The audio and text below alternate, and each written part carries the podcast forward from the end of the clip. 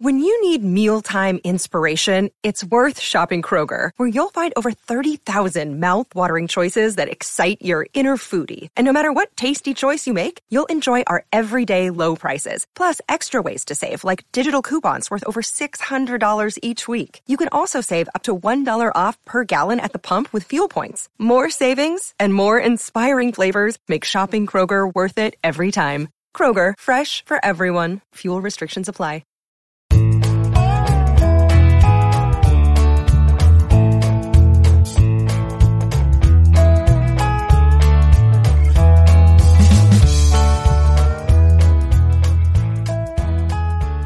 It's Tuesday, June 27th, and you're tuned into the Cleveland Baseball Talk Podcast. I'm Joe Noga, joined by Paul Hoynes. Hoynesy, the Guardians are in Kansas City, uh, set to open a three-game series with the Royals. Uh, the coming off an off day after a loss to the uh, Brewers in extra innings at home to close out the uh, the homestand. Uh, the, uh, you know, as far as the, this point in the schedule, this is a, a good, you know, place to be. They've got they're a game and a half behind Minnesota as the Twins lost uh, the series opener against Atlanta on Monday night. Uh, you know, this is an opportunity for the Guardians to maybe pull even with or uh, even take uh, take a half game lead uh, by the end of this series over the Twins uh, if things go right. Yeah, this is you know, like you said, it's a, it's an opportunity for them, Joe. Uh, you know, this is the start of a six-game home, home um, road trip. Uh, three in Kansas City, three against the Cubs at Wrigley. Um, you know, so uh, they they they're, they're, playing decent baseball. Cleveland is. There's you know, there's six. They've won six of their last ten. Um, you know, the Twins have a really tough matchup with probably the best team in baseball in Atlanta, and uh, Kansas City is down. They they are they are struggling. They're rebuilding. Uh, they are 10 and 28 at home. Uh, so uh, you know, if you're gonna if you're gonna make a move, this would be a good time to do it. Yeah, it's uh, an important week uh, coming up for Cleveland. also, a chance to see Kansas City's new manager Matt Quatraro and new pitching coach Brian Sweeney, both with Cleveland connections. Sweeney, of course, the bullpen coach for the last previous seven, several several years with Cleveland and uh, was an assistant hitting coach here uh, for a while. Um, all both really good guys, uh, and and just a, a, a great uh, you know opportunity for them to to sort of build things from the ground up in Kansas City because right now Kansas City needs a, a little bit of everything. Yeah, they are uh, taking the slings and arrows right now. Uh, Quatraro and Sweeney. Uh, it can't be easy when you are 22 and 56. You know, at the end of June, uh, you know, you're you're 17 games out of uh, out of the worst of you know out of first place in the worst division in baseball. Uh, so uh, you know those are growing pains, and uh, hopefully uh, the Roy the Royals management knew that when they brought uh, Quatraro and Sweeney on, and are patient with them.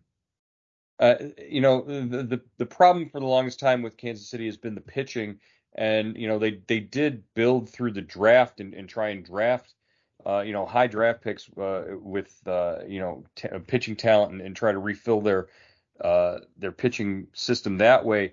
Uh, but they, they seem to be running into injuries and and guys who were highly touted picks, guys like Brady Singer who who haven't really taken on and become you know dominant you know frontline pitchers. whereas the the Guardians and their um, their sort of pitching formula or their pitching system uh, keeps producing guys who, who look like at least serviceable major league uh, rotation pieces. And you know, we're just finding out about guys like uh, Gavin Williams, who will make his his second start tonight. Yeah, you know, I was looking at uh, you look at the Royals uh, injured injured list, and it is packed, Joe. I mean, they've got they've I think they've got probably close to 15 guys on the IL, and that's what usually goes hand in hand with the with a season like this.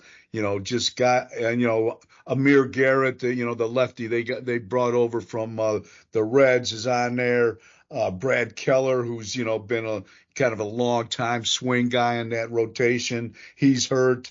Uh, Josh Taylor, you know, th- there's a bunch of pitchers on that on that injured list, and and uh, and a big time uh, first baseman Vinny uh, Pasquantino, you know, who's a big power hitter, and he's out for the year with the shoulder injury. So you know, so they there's a reason they're not only are they rebuilding, but there's a reason that they're 22 and 56. They just they just can't stay healthy.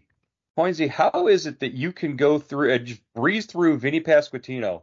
And not even stumble over that one. But every time you see Jonathan Schoop written on a, a on a uh, uh, in a game story or in, a, in, notes or anything like that, it's it comes out shoop or I, I, just uh, it's amazing to me. You, you I, I, I knew you were going for Vinny Pasquantino. I'm I'm like here it comes, here it comes, and you nailed it. I'm like this is uh, uh we're gonna mark this down. Uh, you know, five minutes into today's podcast. Uh, Paul Hoynes just absolutely dunks on Vinny Pasquantino's name. That was uh, that was great. I I, I got to give it. Uh, the the Royals have to be nervous coming in because Jose Ramirez uh, is not only coming off of uh, you know a pretty hot homestand for for him, uh, but you know historically and uh, especially over last season, uh, Jose Ramirez pretty much owned the Royals. I mean, Jose Ramirez drove in 21 runs against uh, Kansas City last year. I mean, that's a career for some guys. 21 RBIs, Joe. I mean, that's uh, that amazed me when I when I read that. I saw it. I had to double check it, and uh, you know, it is you know he has he has owned them. He's owned their body and soul, and uh, so I think he's done the same thing to Detroit. He may have had 21 RBIs against the Tigers last year as well. So, you know, I was just wondering what that does, you know, with the uh, with the change in schedule this year, you know, what that does, what that'll do to Jose's RBI total because he's not playing um, the Royals and Tigers 19 times each. You know, there, you know, this, the cut, it's cut back to 13 games, and then well, here we are at the end of June, and this is the first time uh, the uh, Cleveland and Kansas City are playing each other. Yeah, it's a, that's a scheduling quirk that you know is, is kind of weird. You're already in June and you haven't seen everybody yet in the uh, in the division. Uh, you're at the end of June. It's almost July. Uh, that, that's kind of crazy. Plus, uh, you know, it puts a little more emphasis on uh, some of the later meetings, like especially if you uh, if you look at the what the August and September meetings between the late August and mid September meetings between the Guardians and the Twins, those series become you know way more important. So uh, yeah, th- this is you're going to see the the, the Royals uh, you know a couple of times here now. And, and you got to get uh, you got to make your money here uh, against the teams that you're supposed to beat uh, because you're not, like you said, you're not seeing them as many times in a in the season. Uh, take advantage of the the Royals and the Tigers and playing in the division that you play in.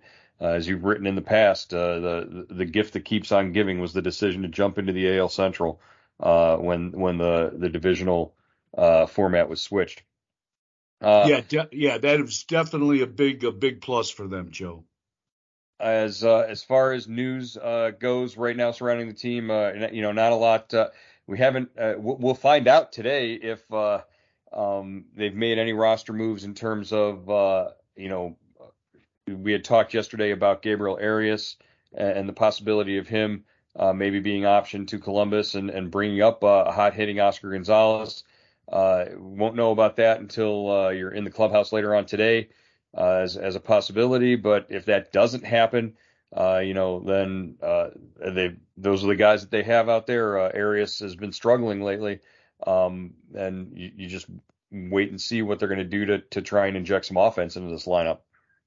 Yeah, definitely. You know, the, uh, the, Tito's running that same lineup out there. He doesn't have a lot of options. You know, I mean, you can you could use Freeman you know, you can, uh, you know, you, but there's not a whole lot of bench guys that he can fit into that, that, uh, you know, that, that lineup. And he's really, you know, they've got to get Kwan going. You know, Kwan has been, you know, he's been in and out, but he hasn't been the Kwan from last year, I don't think, Joe. And uh, if he they get him going, because Rosario, Ramirez, Naylor, you know, have, have been okay. We've seen some signs of life from Gimenez. Uh, Freeman, I like the way he swung the bat. Brennan is coming off that, that shoulder injury.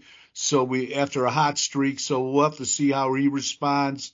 and uh, they're going to have to do something with uh, with Arias. I, I, you know, I don't know how you you get him back to where he was. You know, just in the in the middle of, of this previous month when you guys were in uh, in Baltimore, he looked like he was coming out of it, but you know, he he kind of looks lost at the plate to me now, Joe.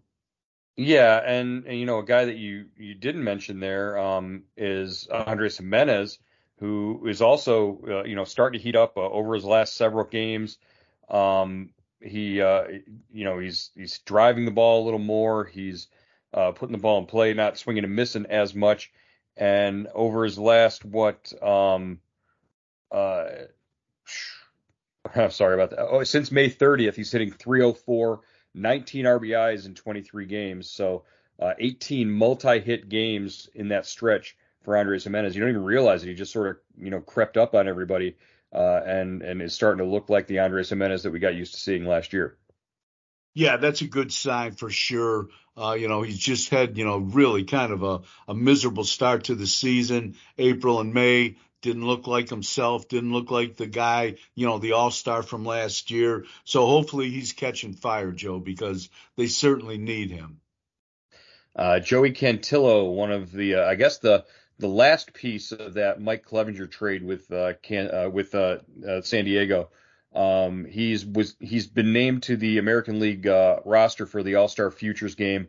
that game will be Saturday, the 8th of July in Seattle.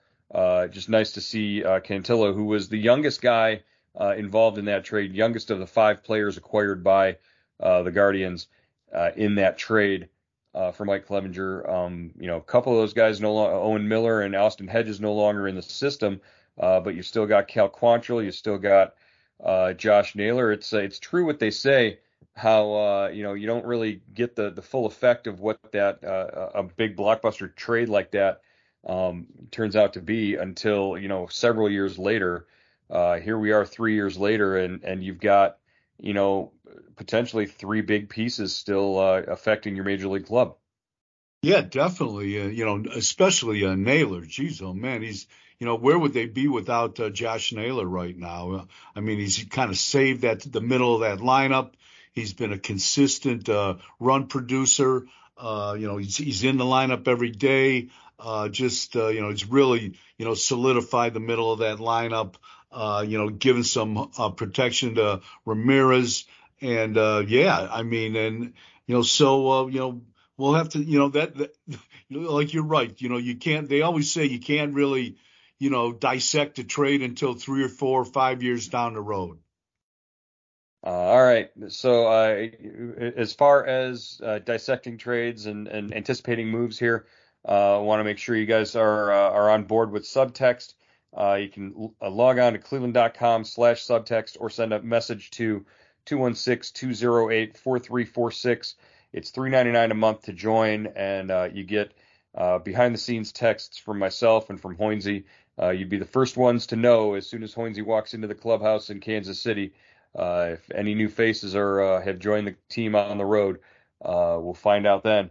Uh, but uh, Guardian Subtext uh, is uh, we have a lot of fun with the uh, the users going back and forth, them sending messages. So 216-208-4346 uh, or cleveland.com slash subtext to join. Uh, hey, I wanted to talk about the the story that you know was on cleveland.com yesterday. put it up for the off day about broken bats. I had a, a lot of fun going around and talking to a bunch of people in the clubhouse, getting stories uh, getting their feelings and their thoughts on on uh, broken bats and you know what happens when a, a, hitter breaks a bat or what a pitcher's trying to accomplish in breaking a bat and uh, found out some interesting things about what happens to the pieces of a bat when uh, when they um, you know when a bat shatters during a game uh, you know we talked to Tony Amato the clubhouse manager uh, and um, an equipment manager there in, in on the Guardian side and you know he gave me some some real good background on you know the authentication process and you know which players sort of want their uh, their pieces of their bats back because they don't want them on the market uh, for um, collectors and, and people like that to to sell and trade. So uh, just a lot of interesting stories. Uh, but I, I, one of the more fascinating things I, I learned in researching that that piece was uh, Steven Kwan once went almost an entire minor league season and didn't break a bat. He only he only used one bat uh, more than you know what he had had started with, just because uh, he, you know he didn't break one. And then the following year, he's out practicing in the cages in Arizona, and he takes the uh, the bat out there that he had, had used all season, and he shatters it on a batting practice fastball. And he just he, he was so devastated because he said it was like his baby. It was his his favorite thing. Yeah, that was that was funny. Uh, you know, those guys. Uh, you know, for one bat for the whole season, that's unbelievable. I mean, the way these guys break bats, you know, you, I mean, it, it that seems impossible. Well, and also what seems impossible about that is Steven Kwan can't be swinging the heaviest of bats. I mean, he's got to be swinging a, a, a, pretty light bat, and you know, facing some of the guys that he faces, unless you're barreling pretty much, you know, as as many, uh, at least hitting the ball on the sweet spot so that it's not on the handle, it's not off the end of the bat. Uh, it, it's really kind of amazing that he went an entire season and only used one bat uh, because it, it, just by the sheer number of pitches you face, you, have got to have an opportunity to, to, to break a bat more often.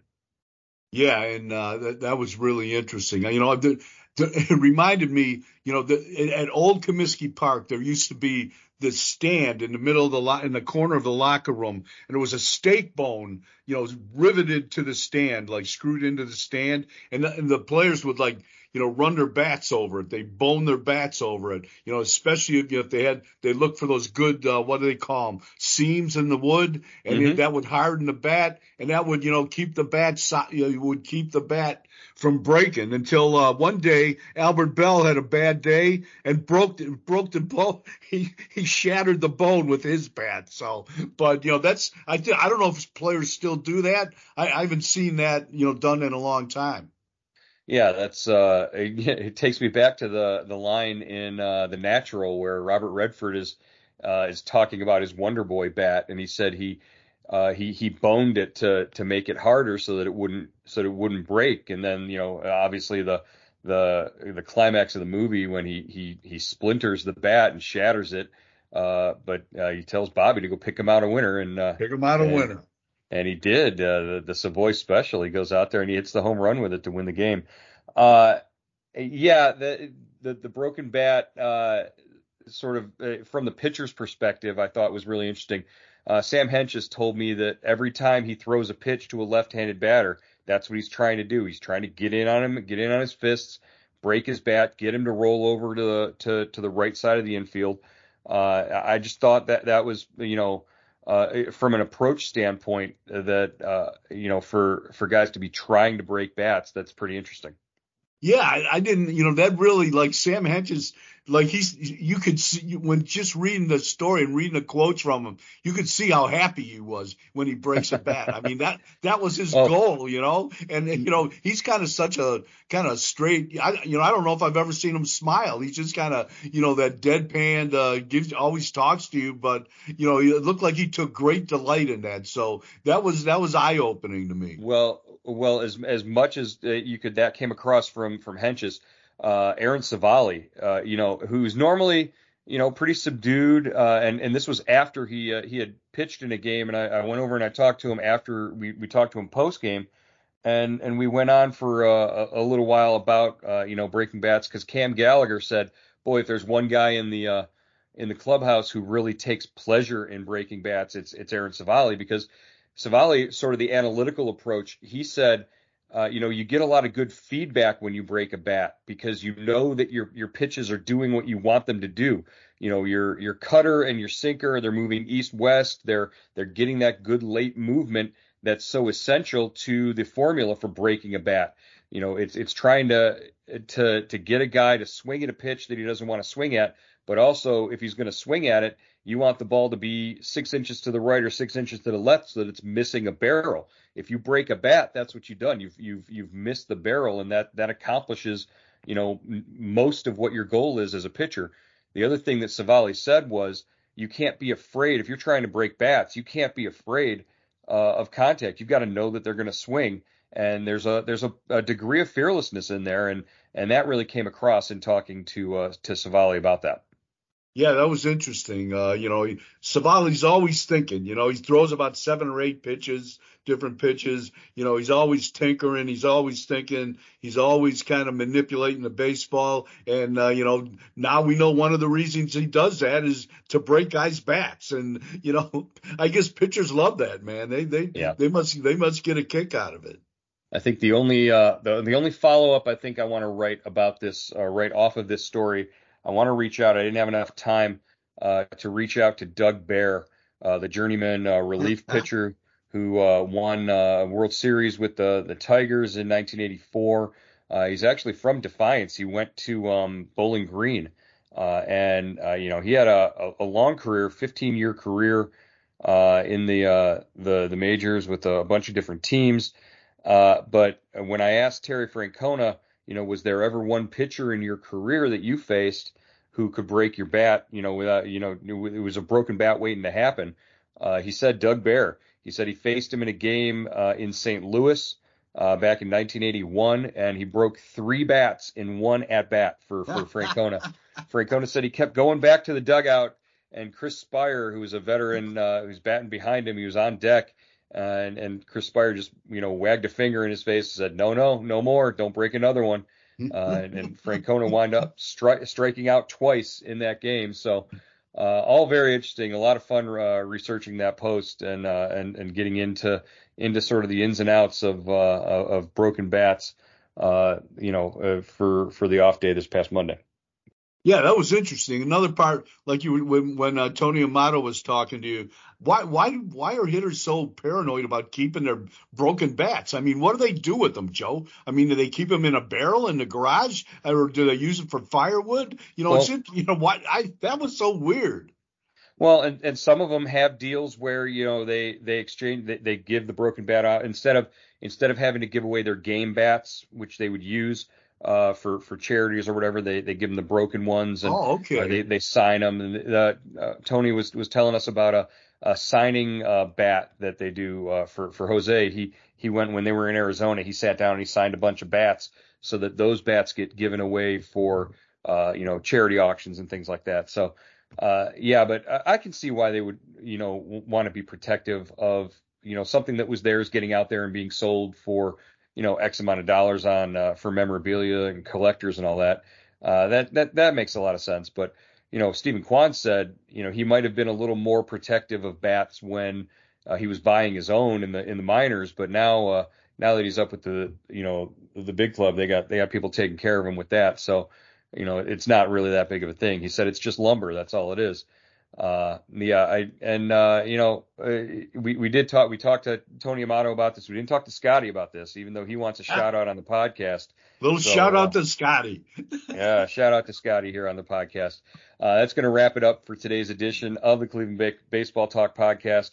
Uh, we'll be back with you after tomorrow's game in or tonight's game in, Kansas City. Uh, Hoynesy, we'll talk to you then. All right, Joe.